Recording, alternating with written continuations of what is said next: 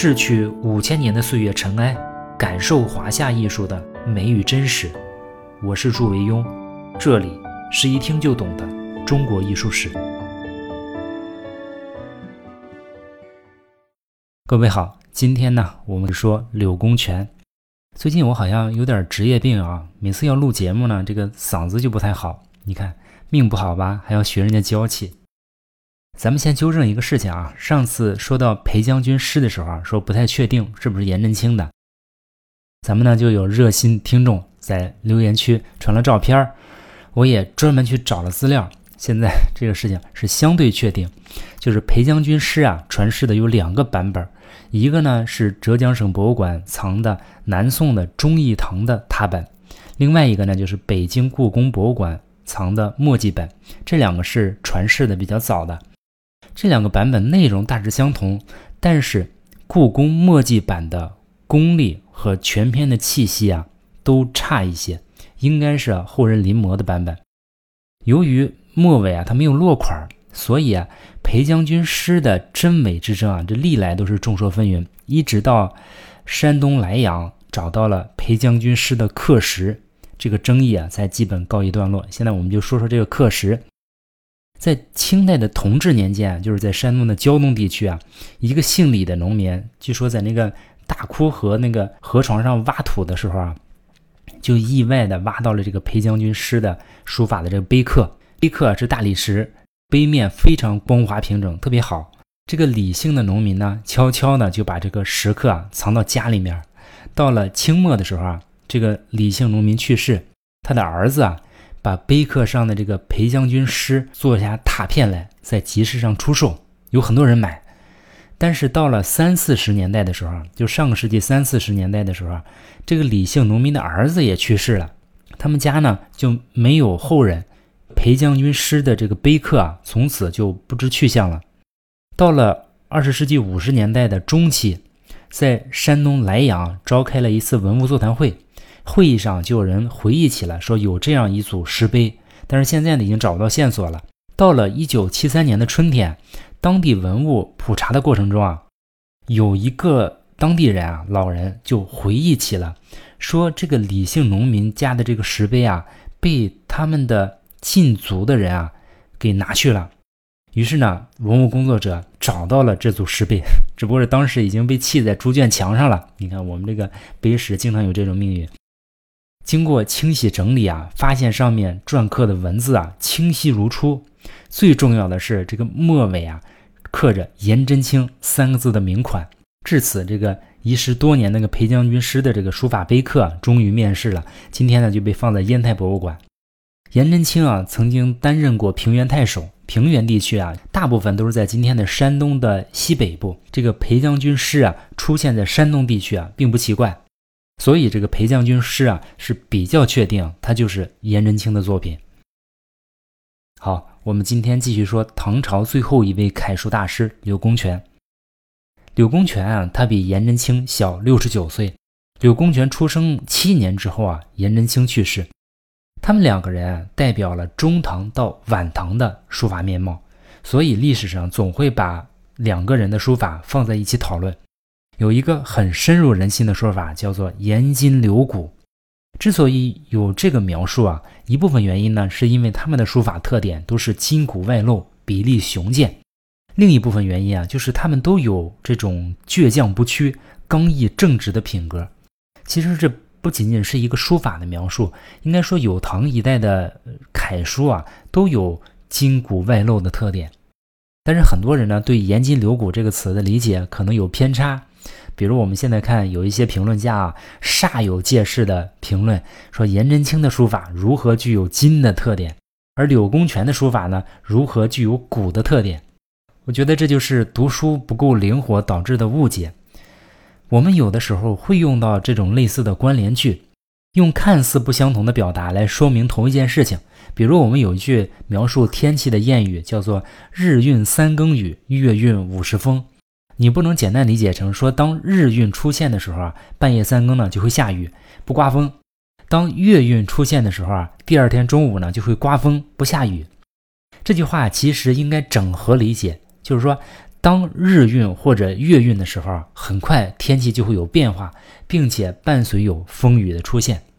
盐金柳骨中筋骨的这种比喻啊，它最初来自魏夫人的比阵图。魏夫人说，善比例者多骨，不善比例者多肉，多骨微肉者谓之筋疏，多肉微骨者谓之墨珠，多力丰筋者盛，无力无筋者病。魏夫人比较早的用筋骨的特点来形容那些优秀的书法作品。我们也能看出来，筋和骨基本上在这里就是一回事儿，强调呢都是点划的力道和轨迹的准确性。而颜真卿和柳公权在这方面应该说做的确实尤其的好。柳公权字承玄，承呢就是诚实的承，玄呢就是悬挂的悬。他出生于公元七七八年，碰巧的是呢，这一年唐宪宗李纯啊也是呱呱坠地。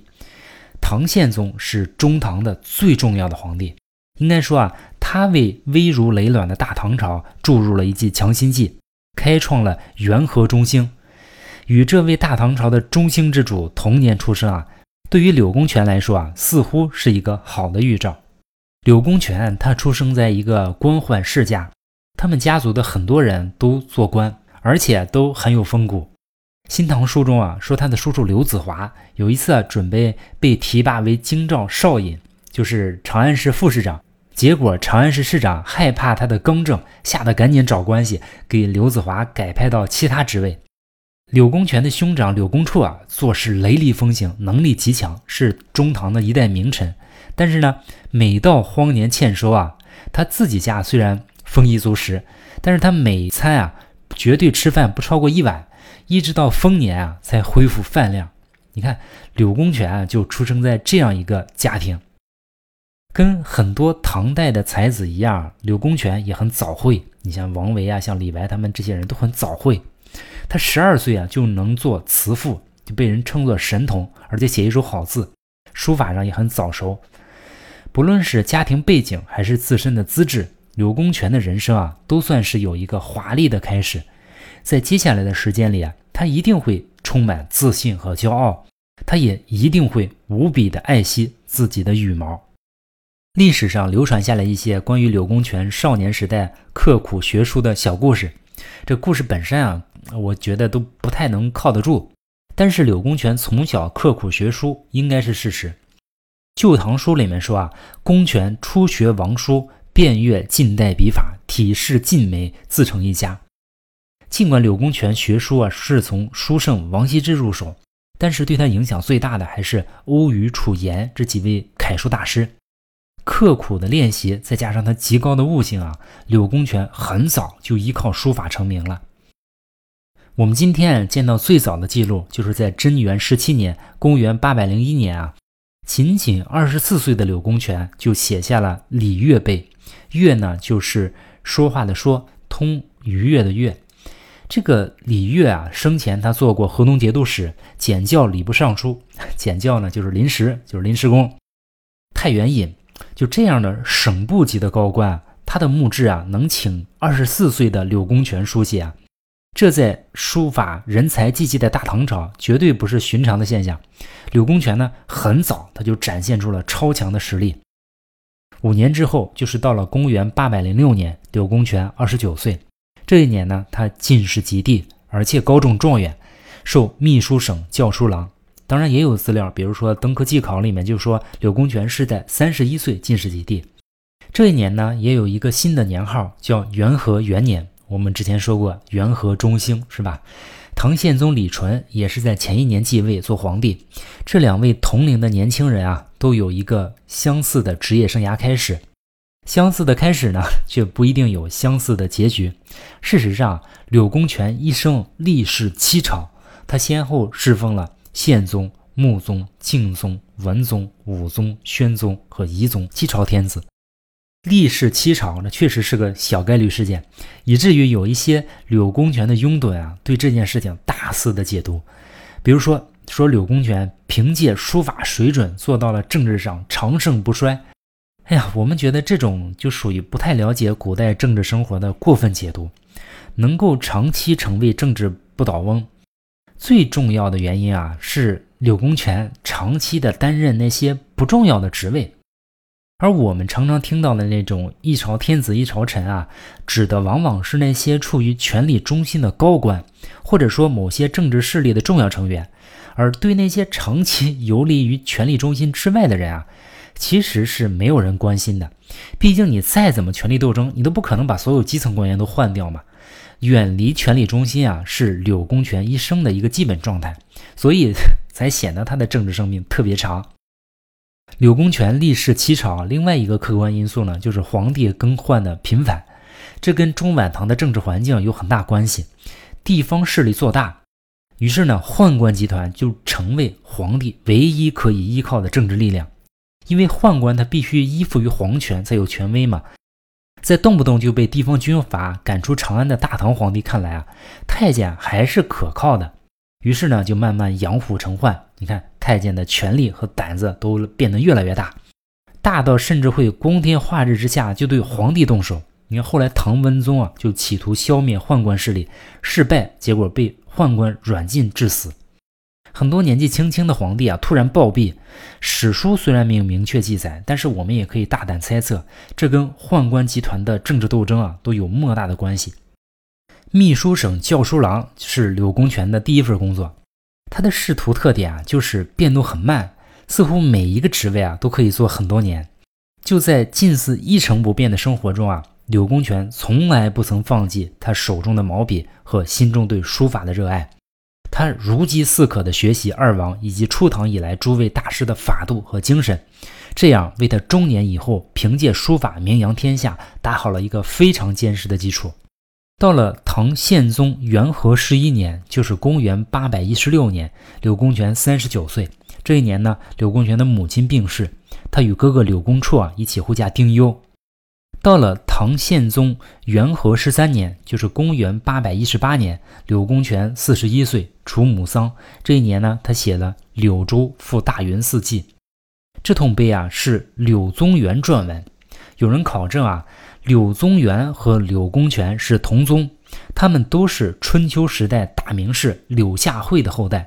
孔子在《论语》里面也提到过柳下惠，就是那个有美女坐怀不乱的柳下惠。柳宗元比柳公权大五岁，两人但是辈分不一样。柳宗元是柳下惠的第四十代孙，柳公权呢是柳下惠的第四十一代孙，所以俩人算是叔侄关系。因为有这层关系啊，所以虽然此时柳宗元当时已经改革失败，当时已经被贬不招人待见了，但是柳公权呢还是为他写了这通碑。遗憾的是，这通碑拓片啊都没有遗存。到了唐宪宗的元和十四年，就是公元八百一十九年，这一年呢，柳公权四十二岁，他做了十几年的秘书省校书郎，也觉得这个职位啊太没有前途了，于是呢，他就想去做幕僚试试运气。在唐代啊，到地方官那里去做幕僚是一种历练和晋升的渠道。唐代入仕的途径啊，主要有四种，比如有科举，你像王维、像柳公权、像颜真卿啊，都是通过这条途径；还有门荫，就像韩滉；还有由吏入仕，就是一些基层的官员，他是由吏提拔起来了，这种官员都做不高；还有最后一类呢，就是辟属。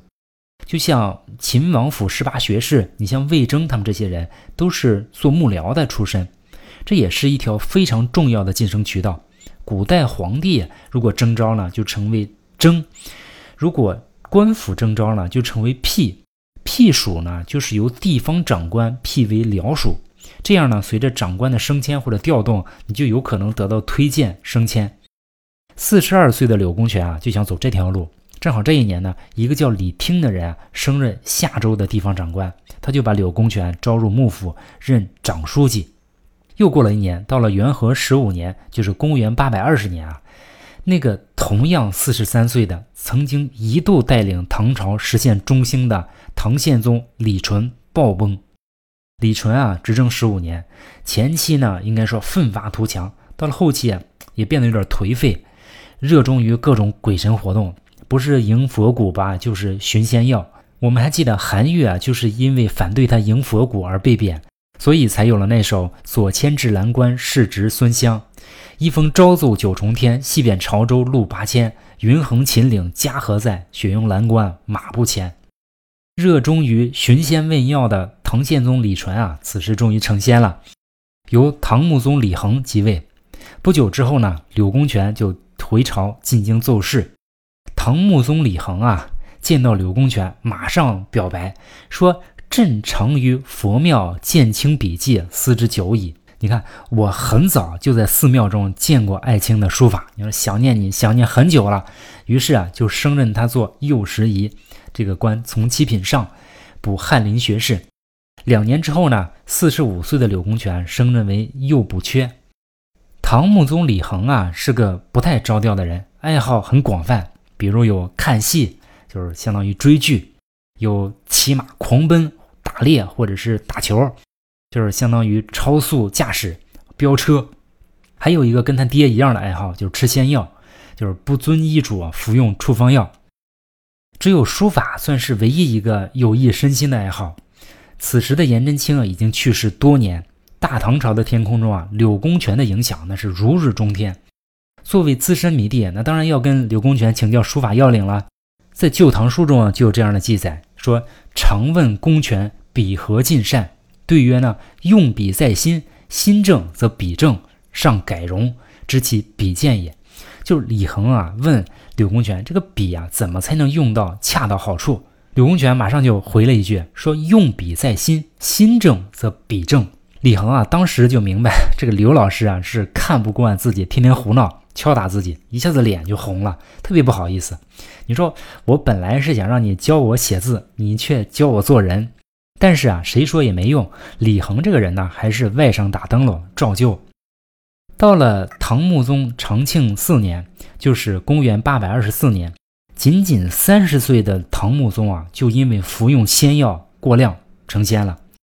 此时啊，距离唐宪宗李纯的死仅仅过去四年。如果李恒愿意走快点，那黄泉路上的他应该不会太孤单。你看，简直就是一没心没肺的。当然，我们也得为他们开脱几句啊。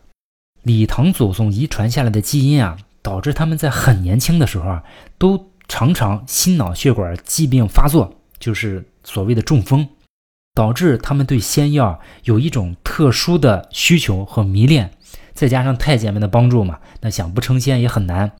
于是啊，唐敬宗李湛即位，这是柳公权侍奉的第三位皇帝。这一年，柳公权四十七岁。在这一年的四月六日，柳公权为一位管理宗教事务的右阶僧洛写了一卷《金刚经》，并且摹刻上师，立于京兆西明寺。这组《金刚经》啊，刻石为横刻石，一共有十二块，每行十一个字啊。合并之后呢，这个拓片纵有 二十八点五 厘米，横有 一千一百六十六点六 厘米。这个原石啊，很早就毁了，所以这幅作品在后世著录很少。一直到了一九零八年，在敦煌石窟啊，发现了一个唐拓的孤本，一字未损啊，即使在敦煌文献中也是属于极为珍贵的。但是遗憾的是呢，这件稀世国宝啊，就被法国人希伯河带走，现藏在法国国家图书馆。《金刚经》啊，是我们今天能见到的柳公权比较早期的作品，但是确实不够早，因为四十七岁的柳公权书法已经非常成熟，我们没有见到他像欧阳询、像颜真卿那样的早期的稚嫩感。《旧唐书》里面记载说，上都西明寺《金刚经》啊，备有中王欧虞楚陆之体，尤为得意。此时呢，柳公权已经把前人的法度和气象都融会贯通，他吸取了初唐楷书的点划和结体，用笔刚毅果断。多数这个字我们看收的中宫都很紧，但是呢，又没有初唐那种剑拔弩张的气势。通篇作品都开始有一点颜真卿的气息，但是当你努力的看啊，又没有哪一笔完全相同。比如那笔啊，明显是出自颜真卿，但是呢，又没有颜真卿那种肥硕和随意。柳公权的《金刚经》啊，就像一个清秀版的多宝塔碑。柳公权他用笔啊，更加的灵巧境界，一点一划都干净利落。写完了《金刚经》了，这一年的十一月，柳公权就离开了翰林院，担任起居郎。他在这个位置啊，一干又是四年，中间皇帝又换过一次啊。唐敬宗被宦官杀害，换成了唐文宗，他呢还是发扬了职场钉子户的特点，一直做这个起居郎。在任起居郎期间啊，就是公元八百二十五年，四十八岁的柳公权啊，就见到了王献之的《洛神赋》的部分内容，也就是后来被贾似道刻蚀那个玉版十三行的内容，他喜出望外，特别认真的临摹。柳公权临摹的水准如此之高，以至于后来很多人都认为目前的这个玉版十三行啊，都是柳公权的临本。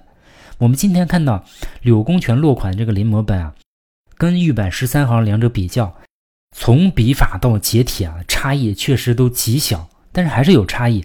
王献之的点划修长挺拔，而柳公权的这个点划呢，更加的圆润自然。柳公权的字啊，反而更加的感觉有点复古，更接近那种钟繇的笔法。柳公权书写的这个《洛神赋》碑石拓片，高呢有三十五厘米，宽有三十六厘米，据说现在藏在扬州市图书馆。我们看到四十八岁的柳公权在见到王献之书法的时候啊，依然在亦步亦趋的临摹，能够完全做到忘我和无我的境界。不像是今天有很多人啊，那恨不得第一次拿起毛笔就强调自己的风格，结果仅仅是暴露了自己的肤浅和丑陋。这就是因为一条真正的书法正路啊，是并不容易的，这个时间是非常漫长的，需要沉浸下来才能体会到其中的快乐，严格的去临习古人的作品。这些啊，都不是那些心浮气躁、沽名钓誉、希望投机的人能够容忍的。到了唐敬宗宝历二年，就是公元八百二十六年，那个每天只知道吃喝玩乐的唐敬宗啊，再次被太监杀害。身为起居郎的柳公权啊，勉强躲过一劫。这已经是柳公权侍奉的第四位皇帝了。那接下来他又会有什么样的命运呢？又会写出哪些优秀的作品呢？我们下次再说。此时已莺飞草长，爱的人正在路上。不知他风雨兼程，途经日暮不赏，穿越人海，只为与你相拥。此刻已皓月当空，爱的人手捧星光。不知他乘风破